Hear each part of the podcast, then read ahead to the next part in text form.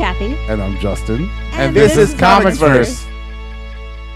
Thank you for listening to another ComicsVerse podcast. I'm your host, Justin, and I'm joined by my two co hosts, Kathleen Wisniewski Hello. and Tom Bacon. Hello. And uh, we are here with a very special guest, Marvel.com writer Tim Stevens. Hello. If you guys remember um, to the Daily Show, to the time of the writer's strike, Jon Stewart did some of the show without writers and that's to improv a little bit. Sadly, I'm going to have to rely on some improv skills today because we are slightly scriptless, but thanks to Tim Stevens, we have a wonderful setup, a script, and we are going to get into that in one second. But just a reminder, you can find us on the web at comicsverse.com, on Twitter at, at comicsverse, on Facebook at facebook.com slash comicsverse, on YouTube uh, at youtube.com slash comicsversetv, and please check out our video reviews because we've been working very hard to bring them to you every single week. And again, check out our podcast, comicsverse.com slash podcasts, and let's get to that script. So Tim Stevens is a freelance writer who is also pursuing his PsyD, Correct. which is different than the PhD you were telling me. That is correct. Which I just learned today, and I sh- should be embarrassed because I'm not a very good scholar, I guess. um, but you can most often catch his work at the Marvel Comics homepage, marvel.com. His writing runs the gamut from pop culture to politics to long form meditations on life and death, and as we say, you know, the fun stuff. and um, he's also an incredible podcast guest, as we will soon find out. I am truly excellent. and just a little hint at that. And so we are going to start today discussing Daredevil and the many themes in Mark Waid's Daredevil. So we've started to put it into segments. And first, we wanted to ask Tim, how did you first encounter Daredevil? Um, actually, the first time I quote unquote met Daredevil was in a hotel room in Florida. I was 10 or 11 years old, and the trial of the Incredible Hulk was on television, uh, which was this old TV movie, or old now, certainly aged then. And there is a black suited uh, Daredevil in the movie. And all I remember now is that one of his lines was, Your knife is noisy. But I was instantly intrigued, and um, from there, he's become my favorite character. So that's how the journey began. Very cool. I'd actually forgotten that movie. Yeah. Thanks for reminding me of it. Well, I apologize, I guess. It's great.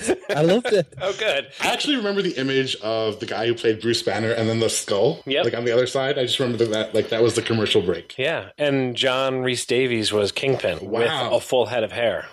Yes. That I did not remember. Yep. How did Hulk die in that too? He just kind of like fell really far, right at the end. I believe so. And then he shows up, of course, with Thor in uh, the following movie, which is The Death of the Incredible Hulk, I think it's called. Oh wow. Yeah. Yeah. Oh, who knew? Okay. Kathy, do you remember any of this stuff? No, I do not.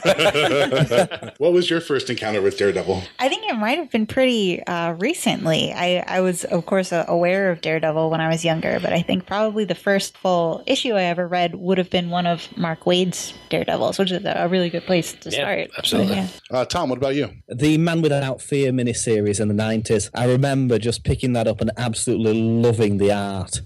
And that hooked me on the character for a little while. I read him during the Fall from Grace plot line, and I got to be honest, he never massively gripped me. Um, I was much more an X Men guy. So while I kept a bit of an eye on him, I sort of drifted in and out of Daredevil comics myself. I have to say, I did the same. And, you know, we went back and we tried to find some issues from Volume 1, and we couldn't find them on the internet or on Comixology, which was unfortunate. But Yeah. um, I really wanted to see how the progression of his character. And, Tim, you were saying that Waid's run is quite different from how we saw him at the end of Volume 2. Yeah, but by the end of volume two, it's probably as dark as the character's ever gotten. It concludes um, Andy Diggle is writing the title at the time, and then there's a short limited series also written by Andy Diggle in between volume two and the launch of volume three. And we see Daredevil possessed by a demon from the hand. He slays Bullseye while being possessed. He takes over and claims dominion over Hell's Kitchen. It's it's as dark and as down as we've ever seen Daredevil get. And then he shows up, as we know, having checked out the first issue, and he is uh, ebullient in comparison. He is um, bright and bouncy and making out with brides on their wedding day. So it's a very jarring take initially. I have to say, I was very shocked by that when he did that. Yeah. It made me laugh.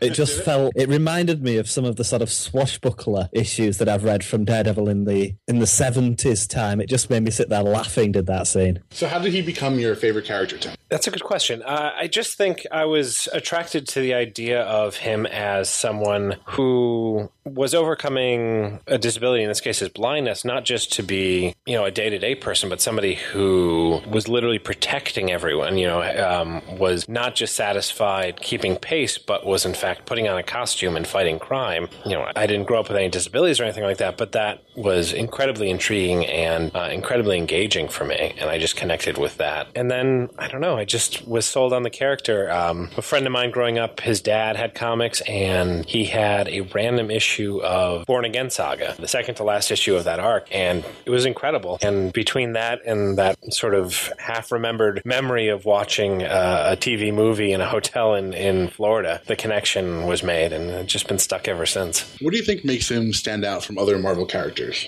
Specifically, like the non X Men Avenger characters. Sure. Uh, well, part of it is he's very connected not just to New York City, but a specific neighborhood in New York City, um, Hell's Kitchen, which in modern New York City doesn't exist in that same way anymore. You know, Hell's Kitchen is now called Chelsea and is a, a very up and coming neighborhood. But he was specifically grounded in that neighborhood. You know, Spider Man came from Queens, Forest Hills, but he was all over the city. And Daredevil had carved out this one niche. And also, you know, starting with the Miller era, he had an identity that was much different from the other heroes, that he was both fantastical and very grounded at the same time. And you didn't tend to see that balance with other heroes. You know, either they were like the X Men, who were mutants, obviously, but had powers and fought in space and all over the globe, or there was somebody like Punisher, who, you know, solved every problem with two guns. And Daredevil kind of bridged that gap that he was unquestionably a superpower. He's had superpowers, but at the same time, he was fighting a battle block by block in his neighborhood, essentially. And uh, does he strike you as more logical than some of the other superheroes? I'm sort of thinking of the death of Jean DeWolff. When did you read that with us, Kathy? Yes, I believe I did. And remember, he was like against Spider Man in that. Yeah. Did you have a chance to read that too? And um, and Tom. Uh, years ago, but I can't actually remember it at all, to be honest with you. Okay. Um, just to give you a reminder, it pits sort of Spider Man and Daredevil at odds against each other. But it sort of showed Daredevil. I don't know why I'm bringing this up because we didn't read it. It wasn't part of what we read. Um, but it, it did show Daredevil in this sort of fatherly light, in this really logical light, and um, as really a man of the law. And I, and I think that that might have separated him a little bit too. Absolutely. I mean, it's interesting that that shows up more with other characters because when you have the insight into Matt Murdock himself, you know, when he's the central character, you see a man who is very conflicted about being a lawyer as well as being a vigilante. Right. And believing very strongly in the law, but also stepping outside to solve problems within the law. Placed up against somebody, say Daredevil, I mean, say Spider Man, it gives that legal edge more of a chance to shine than it does necessarily in his own title. Anything to add, Kathy? I I just talking about Daredevil. These are really interesting dichotomies that he's standing on either side of. For him to be a vigilante who also totally believes in the law, there aren't that many opportunities really for superhero characters to have those arguments in a way that are actually meaningful. It's usually True. it's a, a police officer character who doesn't show up very often, and obviously you're supposed to agree with your favorite superhero character, like, nah, whatever, law can't do anything. But in the issues that we read, we frequently saw uh, Daredevil doing things that would help Matt Murdock with the cases that he was assisting people with. So it's kind of a, an interesting partnership that he had with himself on both sides of the law. Absolutely. It's a very good point. And there are times even where he is almost at odds with himself as well that you see. And some of the issues that I, we tried to find that we couldn't from the Kesel Nord run, which is a really good but often forgotten arc uh, in the character's history. He starts off representing Mr. Hyde, who he had actually brought down panels before because he believes that Mr. Hyde is a terrible human being and obviously a criminal, but he didn't commit the specific crime in question. So as a lawyer, he has to represent him sort of ethically and morally, but as a crime fighter, he also believes that this is somebody who would be better off in jail. Yeah, it's like that dichotomy that you were talking about. I wish we had read that one. I'll, we'll have a look for it sometime in the future. Yeah, that sounds really cool. It does. Tim, how do you feel about such a big Daredevil? I almost said Nightwing. Oh my gosh. Since you're such a big, and I'm not even a DC fan, but since you're such a big Daredevil fan, how do you feel about the uh, Netflix series coming out? Uh, well, I'm trying to control my excitement. I'm incredibly excited, and there's been some really great reviews in the past two days or so. But I'm trying to temper my excitement because I don't want it to explode. Um, but yeah, April 10th uh, is going to be a pretty exciting day. It's very soon, too. Yeah. So perfect timing for this podcast. Exactly. So yeah, if Daredevil has come out by the time you listen to this, please let us know what you think on comicsverse.com. And we'd love to have a conversation with you about it. And uh, one last thing is, what would you guys say is your favorite Daredevil Arc? We'll start with you, Tim. Wow. Uh, definitely put me on the spot there. I mean, I think historically you can't beat Born Again, which is Frank Miller's last work on the title. That's incredible. Man Without Fear is probably the first time I absolutely had to have every issue of a story arc. Right. And it, it's very much a, a, year one story to steal that term from another company. And the John Romita Jr. art's incredible. So that's a, another must have. But I could literally go through and name one for almost every creator who's worked on the title. so I'll cut it off with those two. But definitely, um, and given that they're both done by Frank Miller, it kind of shows you the very beginning of Daredevil through Frank Miller's eyes and his interpretations, and the very end of his time with the book. So for me, I have to say I loved the Man Without Fear arc all these years on, I still remember that arc so distinctively. Um, the covers alone gripped me as a kid mm. and just made that book special. As you said, Tim, the art was stunning in that series, absolutely stunning. Um, but John Romita is a brilliant artist, and I'm definitely a fan of his work. At the same time, some of the Mark Waid comics that you selected for the reading, I found really, really enjoyable, and I really got into those. I loved the twist at the end of the battle with Bullseye, mm. where Daredevil's called a few friends, yes. and I just I beamed at that moment. It was such a perfect spot in the comic, uh, so well done. Um, so I have to say, I suspect some of this Mark Waid era is. Probably probably going to be edging toward the top ones. I absolutely agree. And for fans of the Man Without Fear, I would direct you to the Netflix series. If you notice, the black costume that shows up at the end of Man Without Fear is very reminiscent of what he's wearing, at least at some point during the Netflix series. So yeah, I've noticed. There might yeah. be some more homages in there. I'm not saying, just saying. All right, guys, that's going to bring us to a close for our first segment, and we'll be back talking about more Daredevil in just a second. So we are back talking about Mark Waid's run on Daredevil, and we've got a few questions for our brand new guest Tim Stevens and my two lovely co-hosts Kathy and Tom. And our first question is: Given the abrupt change in personality Matt undergoes, do you find yourself siding with Foggy's interpretation of Matt losing his mind? And does the book sell the possibility of Matt's losing touch with his reality will? Um, to start with me, I guess um, as as somebody who had read the book for years, I'd be curious curious people who hadn't felt about it because for me, it actually kind of worked because we've seen in the past Matt lose touch with reality in various ways and not necessarily be clued into it initially. So to have Foggy question it does kind of put the same thing on the narrator is or I'm sorry on the reader if Matt has been an unreliable narrator the whole time or if what we're seeing through his eyes is accurate. Pardon the pun. But I'd be interested to hear from you guys who haven't followed the character as closely if you had that reaction or if it seemed like Foggy was completely in the wrong. For um for the issues that we read or reread for this podcast, uh, Justin and I were actually talking before that we got all of the major beats of the plot, but we felt like we did miss some of the character development for Daredevil himself. And so I think maybe it would have been, the feeling would have been different if we had been along for the ride for all of that. But my interpretation was that what we had seen of Daredevil up to that point included so much self reflection. Like uh, all of his monologue was wondering, like, uh, I know Foggy thinks that I'm a different person, but this is a decision that I've made. I'm trying to be different from the dark person that I, I think that I was. And so it seemed difficult to discount his own judgment of himself, even as he started to do it on his own. Uh, that, that actually seemed to me a point in his favor. Like, well, if he is considering the possibility that he's insane, he's definitely not insane.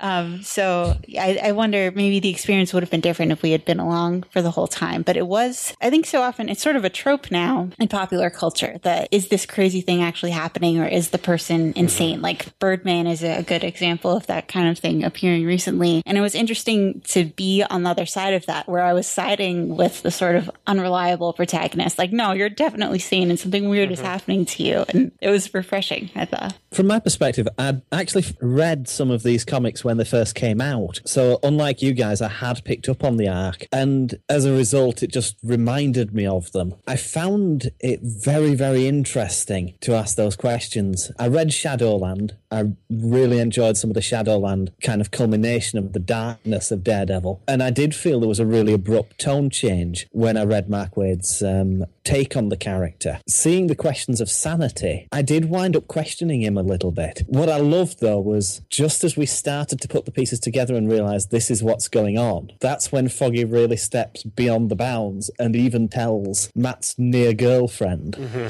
the assistant DA, right. um, that he's concerned for Matt's sanity. It was brilliantly done from a narrative viewpoint that just as you settled your mind as, okay, he's not not insane. That was the moment that Foggy took it a step too far. Um, really nice touch. I did love the twists with it, having the spot as the reason for the insanity questions and the way that was played. Really an imaginative use of a character who's always felt like a Z list supervillain to me. Absolutely. Did you guys agree with Foggy's decision to talk to Matt's uh, almost girlfriend? I mean, in part, I don't because she didn't agree with it. You know, that she sells that moment really well. That you know, are you sure you want to tell me this? Because the moment you say this to me, uh, I have to do these things. And as somebody who works in a field uh, where you are a mandated reporter, I-, I could experience those feelings for what she was saying. That like the moment you cross this line, there's a bunch of stuff that I have to do that I have no choice about. Right.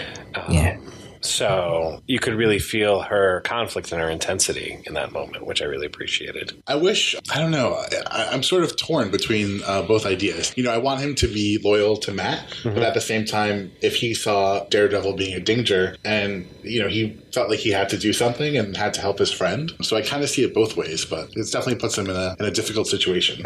And from Yeah. a storytelling perspective and a character perspective, it gives great depth to Foggy. You know, that's something that some writers have done and some writers have struggled with. And to see him, in essence, choosing his friend's safety over, you know, knowing that his friend may be angry that he makes this choice, but knowing that or feeling that it's Yeah. the best choice, he has to do it, uh, lends a lot of depth to Foggy, which is something that I think Waid does throughout his run.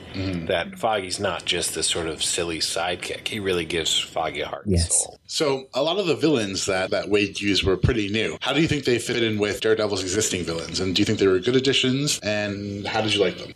It seems like at least uh, I don't know a, a good chunk of the villains were ol- older ones, sort of reimagined in a, a new way. Or yeah, I don't know, and I think that's always fun for a comic book fan to see someone come back. And so in that way, it seems like they did fit, especially with the story that Mark Waid was telling, where Matt is sort of making this decision to be a different version of himself, a more cheerful kind of guy. And so you have this journey that he's taking, and then at the same time, Mark Waid brings back uh, a Z list villain, as Tom would say, and makes him actually really kind of disturbing. And I think that was, yeah, I kind of liked that, that you had the, these two weighted transformations of characters. I thought it worked really well. How about you, Tim? Yeah, I generally agree. Uh, the Bruiser or Bruiser, who is a brand new character, was really interesting in that he has a very subtle. I believe he's identified on the page as a mutant. I can't recall, but his superpower is incredibly subtle in that he can Yeah. just shift his his center of gravity, which is something I love because I've always thought about the X Men or mutants in general that there's got to be some that just have sort of simple superpowers, and he does, but he uses it incredibly to his benefit. He's sort of a mercenary type, and Bullseye is one that doesn't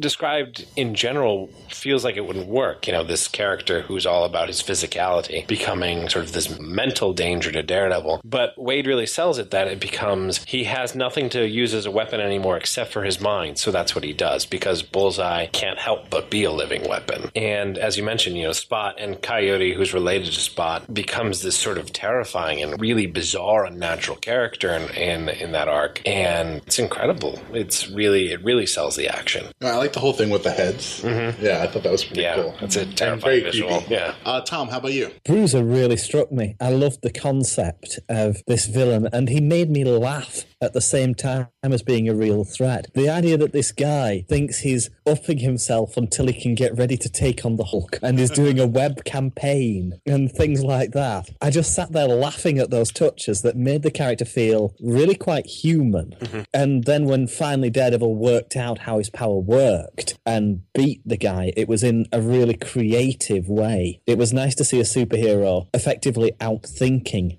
their enemy. Um, I really loved that touch. That character really impressed me. Um, along the same lines, though, so many of those characters were really, really striking. Ikari, fascinating concept. Um, I stumbled across that arc, one issue of it, the issue where it's revealed in the end that Ikari can actually see. That was the first issue I'd actually read of that particular arc, and I remember it as one that really stuck with me. I loved that twist at the end when Daredevil thinks he's outclassed the guy, and he mm. hasn't. Yeah, there's seeing the hero brought to that point by this guy who has all of his powers but has one extra edge. He doesn't have Matt's disability. That was a really powerful issue. Yeah. Never has a line that's as simple as try the red one carried as much dread as in that moment. Absolutely. And you mentioned the humor of the Bruiser. Another thing about Bruiser that's pretty great is that his costume is emblazoned with the various criminal organizations he's worked for. So he's Yeah. like a walking NASCAR car in that he's got all the symbols on him, which I thought was a great touch. That is pretty funny, actually. You were saying, do you have a specific favorite though, Kathy? Besides, of the villains Yeah. that were well i was just thinking there's some great work uh on character design. I was thinking of what you were saying about the Bruiser's costume, but also having Bullseye in this uh, like Iron Maiden suit where Oh, you I can't see that. anything except Yeah. his eyes. It's really cool, very spooky. And then also another great example of this sort of balancing and echoing. Like, of course, Daredevil is blind, and then you have this like shape that's nothing but just a slit for eyeballs. Very cool. All right, guys, that's going to bring us to the end of our second segment. And when we come back, more on the psychology of Daredevil. So we- we'll be right back after this. We're back talking about Daredevil, talking about his psychology, and getting into a little bit of method acting here. Because as I was just explaining to everyone for like the third time now, as I was saying, when I was back in acting school, the director and acting coach used to always talk about the psychosis of the character and would ask us after sort of the really intense scenes that we would do what the psychosis of the character was and would tell us to go deeper into the psychosis of the character. So, talking from um, what, is the conne- and does she know what she's talking about? There is no connection between the psychosis she's talking about and actual psychology, is there? Given the brief description you gave us, uh, she seems to be using psychosis as sort of a, a catch-all term for what are the flaws, the wounds, you know, what's driving the character Right. internally. You know, in tragedies, it's the fatal flaw. In our day-to-day lives, it's any number of things. It could be real mental illness. It could be trauma. It could be just the, the little things that get to us in different ways, our buttons, if you will. Do you think that Daredevil's tragic flaw is that he's blind? Um, no, actually, I think his tragic flaws. I think blindness actually doesn't play into it. Um, his tragic flaws at times is his own arrogance. He is often one step ahead of everyone, but he's not always one step ahead of everyone, and that can trip him up. His inability, or his sort of, he'll double down when he's in a situation. So what you saw a lot during the Bendis run and the Brubaker run, and then the Diggle run was him increasingly getting painted into a corner regarding his identity and refusing to change his plan to just continue to deny, deny, deny. And Waid takes that and flips that on its ear. You that first scene in the first issue where he's talking to, I think it's the coffee cart guy, and he's asking him what it feels like to be Daredevil, and Matt just keeps sort of flippantly saying, "Well, I wouldn't know. I'm not Daredevil." But that idea that he just couldn't let go of the identity at that time, and you know, as I said before, Waid introduces a kind of a different take on that. That is a fatal flaw, I think, for or not fatal, but certainly a dangerous flaw for Daredevil. And I don't know if it's a flaw per se, but one of the things that you see shot through a lot of Daredevil stories is his complicated relationships towards women, which begins with uh, his mother, who it's never been outright stated, but it's often implied that she's Maggie, the nun who uh, works in the local cathedral, who left his father to become a nun, is the implication of that, and goes through. Uh, unfortunately, he has a history of several of his girlfriends or ex girlfriends losing their lives. Milla, or Milla, I don't know how to pronounce it exactly, uh, his wife is depicted one of the uh, issues because she's in a mental institution. She just, the strain of being Daredevil's wife was too much for her. Karen Page was rather famously killed during Kevin Smith's arc on the title. Uh, he had a girlfriend who actually also dated Foggy for a time who committed suicide. So it's not specifically a flaw of his, but in terms of his psychology, it's a, a very big burden, this sort of dangerous and complex relationship he has with women, which doesn't even get to Elektra or Typhoid Mary, which is also fits in with that. Something else that we used to talk about in method acting was the need of the character. Mm-hmm. So I was wondering what you guys thought Matt Murdock's need is, and I remember the the coach at the time describing it as what's requisite to him as a human being, to him as an organism, in order to survive. Hmm. So I was just curious if you guys had any thoughts on that. I don't want to keep dominating the conversation. Two method acting, two method. no, no, I just don't want to keep dominating the conversation. I think it's a it's a difficult question. Like I, I was thinking about it while you were asking. I'm not sure that I, I came up with anything. At least in the issues we read, it seems like control sort of has something to I was do with say it. that if no one said anything. Yeah, okay. Because I, I was trying to think of like moments when we saw him do something unexpected. And uh, when he was on his way to see the person who was erroneously fired fired and uh, talking about how he doesn't make appointments and he doesn't make dates because he never knows when he's going to be sidelined by something else on his way to wherever the appointment is. And that seems like an expression of just being totally whipped around by his need to fix things as they come up. And so control, I think, is maybe the best that I could come up with in the five seconds I was thinking about it while you asked the question. Well, no, I would argue that the control is what makes him unafraid, and that's why he needs to hold on to it. Mm-hmm. What about you, Tim? What do you think? I do think control is a big part of it, which again clicks back with his sort of obsessive need to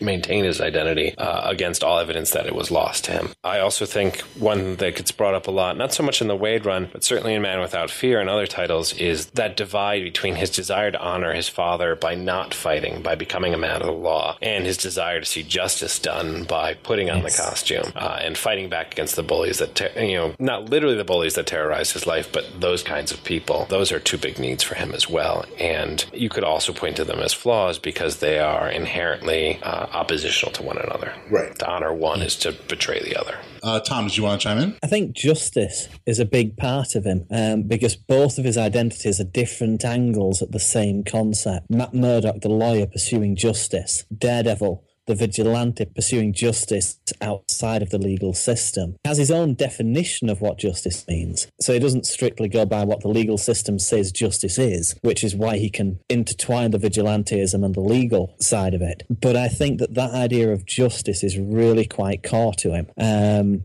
I think that's what drives him in a way, that need to see justice done, and that feeling that if there is injustice, he should be the one making a difference. And it's quite a powerful motive to rest upon one person, that, that one, I think. And what about his public persona? Uh, how do you think he wants the world to see him? Some heavy uh, questions tonight at ComicsVerse, at the ComicsVerse podcast. well, I mean, in a perfect world, he wants the world to see him as the blind lawyer from Hell's Kitchen and nothing more. And he wants Daredevil to be seen as a crusader for justice, and he wants them not to be linked at all. Um, but he doesn't exist in a perfect world, so he doesn't have that. I think that's part of, at the depth of him, is that he doesn't necessarily know exactly how he wants to be seen because he's not entirely sure how he sees himself. He doesn't know if he's more the lawyer or more the vigilante, and that's a constant tension for him. Tom? I think there's an interesting touch in this run that I felt subtly redefined the character because I always remember when Brian Bendis launched the new Avengers and Daredevil was on the raft during the prison break. Captain America asked him to be part of the Avengers at that time, and he was like, You don't want me. And it felt very much like Daredevil at that time was trying to create himself a persona that was separate from the rest of the world, the rest of the superhero community. Then at the end of that battle with Bullseye, when he's called on a few friends, to me there was quite a dramatic character shift at that moment. It conflicted dramatically there with that earlier scene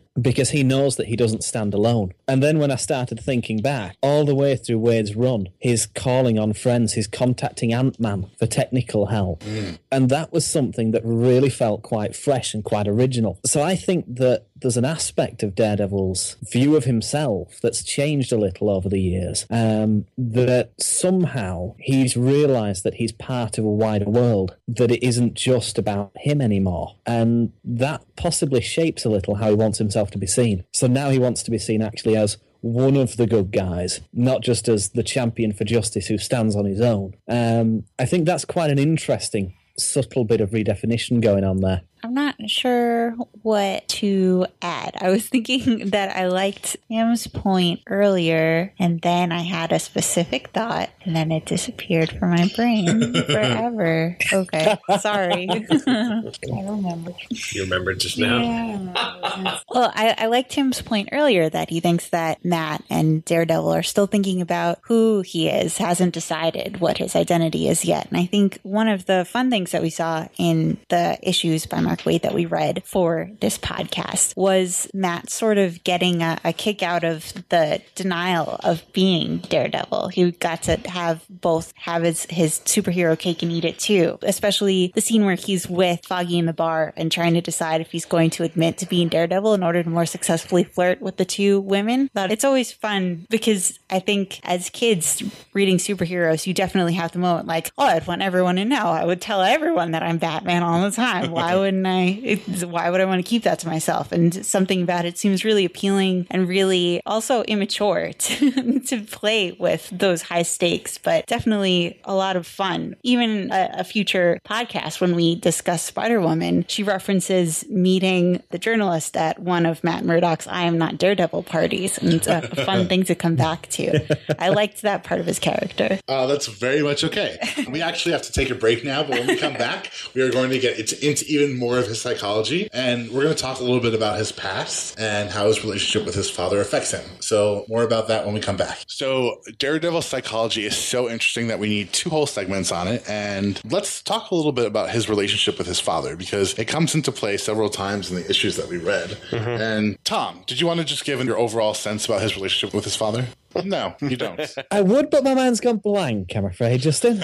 Sorry. Anyone else? Tim? Sure. So, Matt Murdock uh, grew up in a single father household, or a single parent household, that being his dad. And his dad uh, was a boxer and also a bit of a, a low level leg breaker. Not actually unlike, if you guys are familiar with the Rocky films, what Rocky's doing in the first Rocky movie. And the thing he makes Matt promise over and over again is that he won't settle his problems with his fists, he'll use his brain instead. And which is why Matt goes on to become an attorney and so on. But he is his father's son in a lot of ways, and there are moments where he does settle his problems with his fists, and that carries into adult life as well. And that, coupled with the toxic waste that blinds him, is what leads to Daredevil. His father's someone he greatly admires, and one gets the feeling there are moments where he's disappointed that he couldn't live up to the promise that he gave his father. Um, but there's also a rush in emulating his father's path. He has the physicality that his dad had that he admired right. as a kid. There's something to be said, I think, about the fact that, you know, you've got this blue collar guy. Oh my God, I, am drawing a blank on the father's name. It's such an awesome Jack. Battling Jack Murdock. Battling Jack, yeah. And, you know, he really pushed his son to be something that the father is not, mm-hmm. this educated sort of person. And I guess what I wanted to ask is what sort of effect did this have on Matt the child and Matt the adult, but the father is prodding him into this position? Well, I mean, the obvious part is that he does go on to become yes. a lawyer, and he becomes, for all intents and purposes, uh, what's constantly portrayed as a very good attorney. He knows the law, and he's very good at using it to achieve his ends. But at the same time, time, again, there is a bit of, and not so much in the Waid run, but you'll see it again to echo Man Without Fear. There's a an almost a resentment of not being able to use his physical skills. Um, he comes home at one point and tells his father that he got in a fight and he, he hit the kid and he knocked him down and he like he yeah. finally stopped the bullying for a moment. And his father becomes incredibly angry. And I think actually he hits him for the first and only time. Yes, and it's an incredibly yeah. shocking moment for Matt. If his dad can be bad, if his dad can make a mistake, anybody can. So you know, it, it drove him to become an attorney. But there's also this sort of underlying underlying resentment towards his father. That there's an aspect of Matt that he told him over and over again to deny, to to push down, which I think is a risk for any parent. That you know you want the best for your child, but it's not always clear what exactly that is. And even though solving problems with fists was a dead end for Jack, uh, it didn't necessarily have to be for Matt.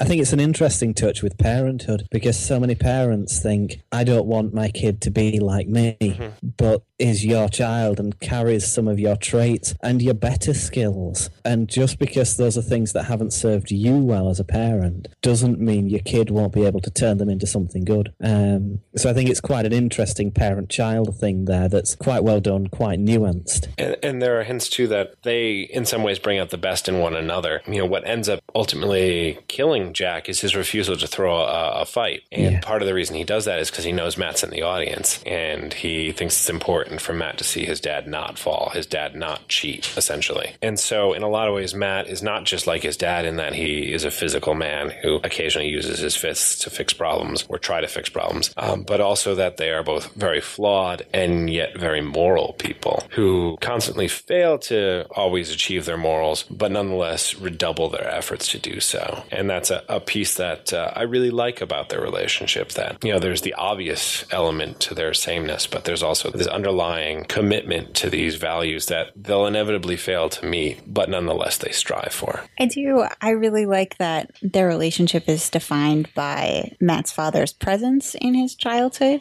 I think it's easy for dramatic characters to make them orphans or to make them someone that their parents have abandoned, and then there's they're fueled mostly by by negative emotions, by just resenting their parents. Um, and that's an easy way to uh, I think, explain violence that the person punches people because they hate their mom or dad. And so I think this is actually a really uh, nuanced way to look at violence that it's actually uh, people struggling with strength and when is the right time to use strength and if you have a talent for it as Matt does? Is it something that you should necessarily avoid? And I was also thinking that I really love, like Justin was saying before, that he's such a, a cool New Yorkie character, like a, a blue collar, bare knuckle boxer, um, a real uh, quintessential old Hell's Kitchen kind of figure. So I was thinking about this before, and I think when you compare what we read to you sort of landmark comics like The Dark Knight Returns and Kraven's Last Hunt, and I'm just curious what you guys think about this, but so many superheroes like Batman are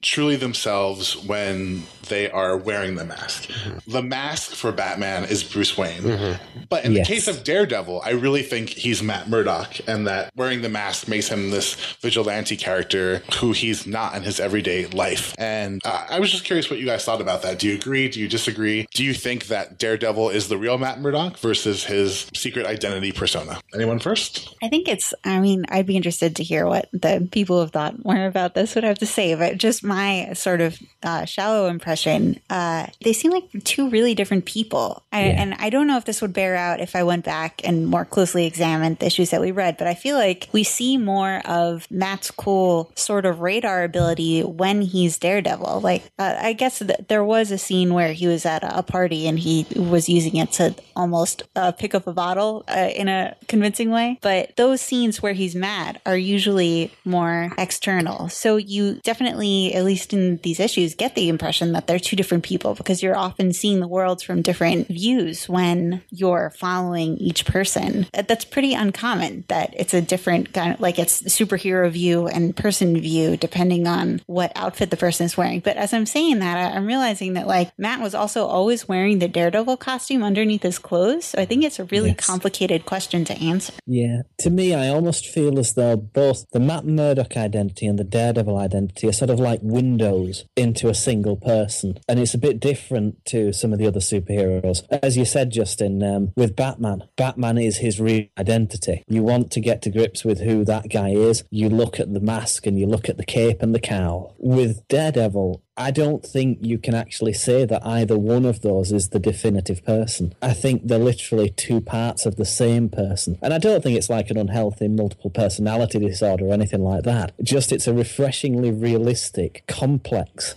person. People are never so simple as here's what you see in front of you is their definitive truth of themselves. Every person is a slightly different kind of person in a different context. Now, with Matt Murdock, the two dramatically different contexts, but it just feels much more organic, much more real and earthed than a lot of superheroes with secret identities to me. Yeah, I mean, to take a complex thing and to boil it down, more simple thing, there's work you, there's you with certain members of your friends, there is you with other friends, there's you by yourself yourself, and all of those are you definitively, but you highlight or downplay different aspects because of the venue. And something to loop back to the dad that's interesting to consider is if his dad hadn't pushed him so much to avoid the physicality part of himself, do we end up with two distinct portions of the whole? Or is Matt Murdock somebody who can be the smart lawyer who also has the freedom to indulge in that physical aspect? And of course, there's no answer because he did push him to avoid it. But, you know, Daredevil represents a certain freedom for him to to indulge in some aspects that he can't as Matt Murdock. And Matt Murdock re- represents a certain stability that Daredevil doesn't have. But as you both alluded to, they're parts of a whole. All right, guys, that does it for this segment. We have one more segment after this in which we're going to ask Tim to give a little psychoanalysis of Daredevil. So okay. we're really looking forward to that. And then we're going to talk about the end of uh, Waid's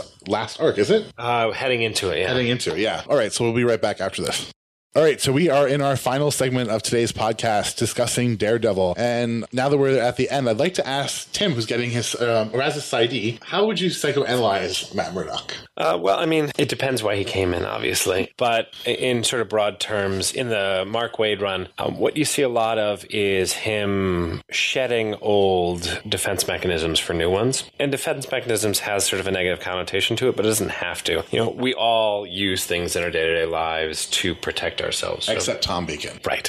to protect ourselves from negative uh, stimuli or things that we don't uh, can't process in the moment and so on. And often those techniques follow us throughout our lives. And often what once worked when you were a child isn't as good as an adult. You know, for instance, if you grew up in an abusive household when you were a kid and let's say your father was abusive and he drank and you knew that's when you might get hit. Running away was a perfectly acceptable alternative at that point. However as an adult running away is not a acceptable way to live through your life. And so i think we see that with matt and the Waid run is that he has reached the end of his ability to use those old techniques to simply punch harder to solve the problem to simply pretend it doesn't exist to deny the fact that his identity's out there. And in volume three we see a whole new set of techniques which are in part defense mechanisms and kind of freak out foggy because he's not used to this version Right. of matt or this approach that matt's taking but in a lot of ways we see how much more successful they are. You, know, you talked about kathy you talked about matt seems fun. He seems cool. He is flirting with these women at the bar and thinking about well do i want to tell them? Do i not want to tell them? And i mentioned the coffee guy earlier. You know he denies it to the coffee guy but he's very sort of cavalier about it. He's not really worried if the coffee guy believes him or not. So it's interesting to see a character that has made a big switch in his own inner psychology. And it's also interesting as i said to see the people around him how they react to it. You know foggy doesn't like depressed matt but there's an aspect of him that trusts it because he knows that matt and this new matt freaks him out because he doesn't know him so even though he prefers a happy matt as a human being, as this guy who has gotten to know his best friend in this context, he can't process him that way. Right.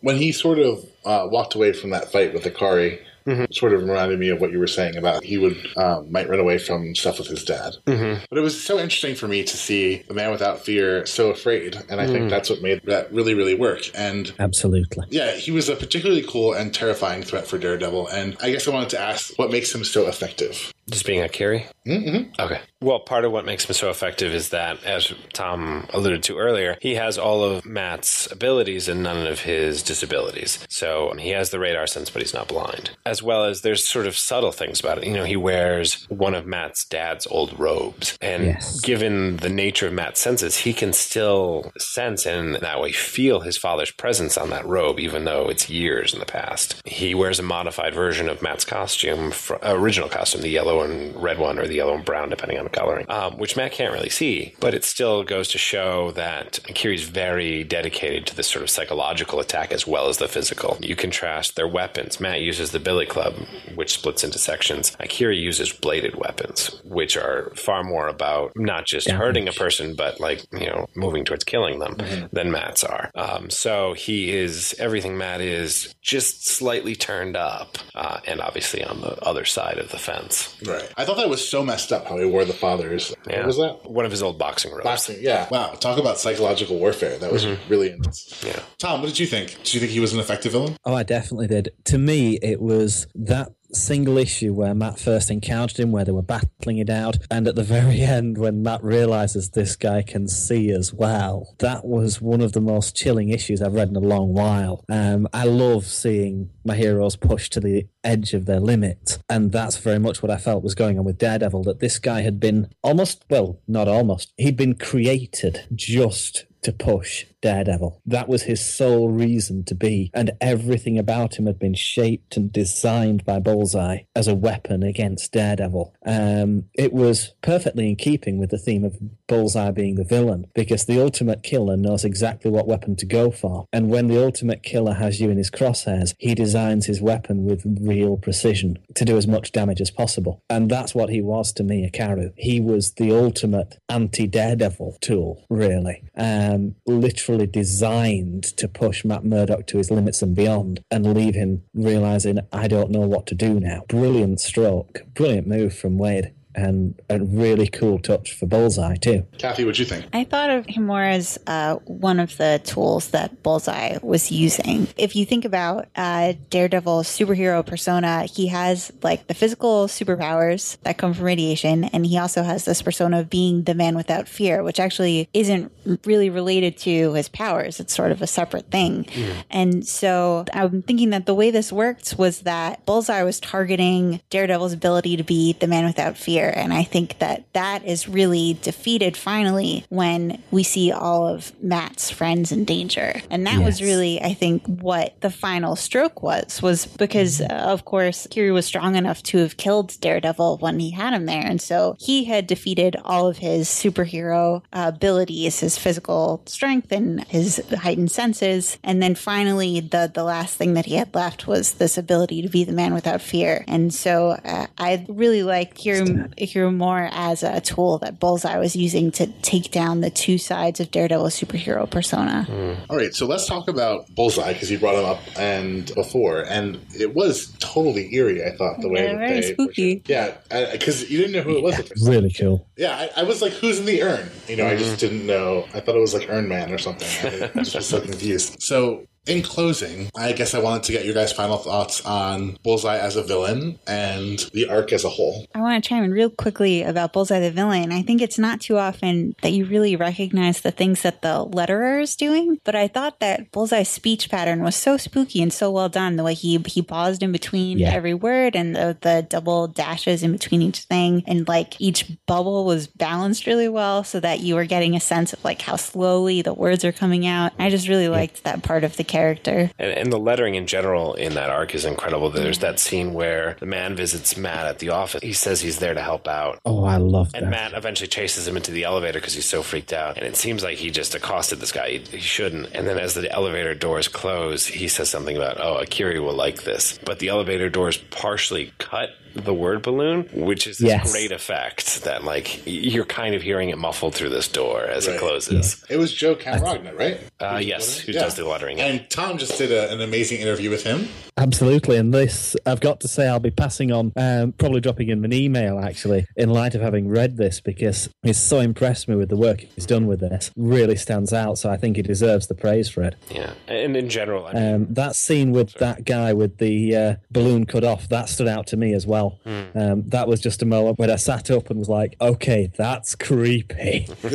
that's cool. And then by the time Daredevil's got down to the fire, he's gone. Mm-hmm. Superb touch. The whole scene was so well done. And as Kathy says, the lettering just complemented it really well. It's not often that you sit and you read and you think, wow, everything is in sync on that scene. Mm-hmm. But really impressed with it. Yeah, and, and just to sort of give credit to everybody, um, you know, we've talked a lot about Waid, but for me, I love the art and the issues we read, from Yeah. the coloring to the penciling to the inking. I just and the lettering now we've talked about as well. I think everything works together wonderfully. The effect, the the sort of reinterpretation of his radar sense, not the power itself, but the way it's depicted on the page is really interesting in the new volume, um, and I really enjoyed that interpretation. And just facial expressions, top to bottom, the art is is as good as anything out there, but also a very different approach for the character, and yet it still works. All right, guys, we are running out of time. So here's what we're going to do I'm going to say Matt Murdock, and we are each going to say one word that we think describes him. Okay. So, Matt Murdock. Kathy, you go. Glasses. Right?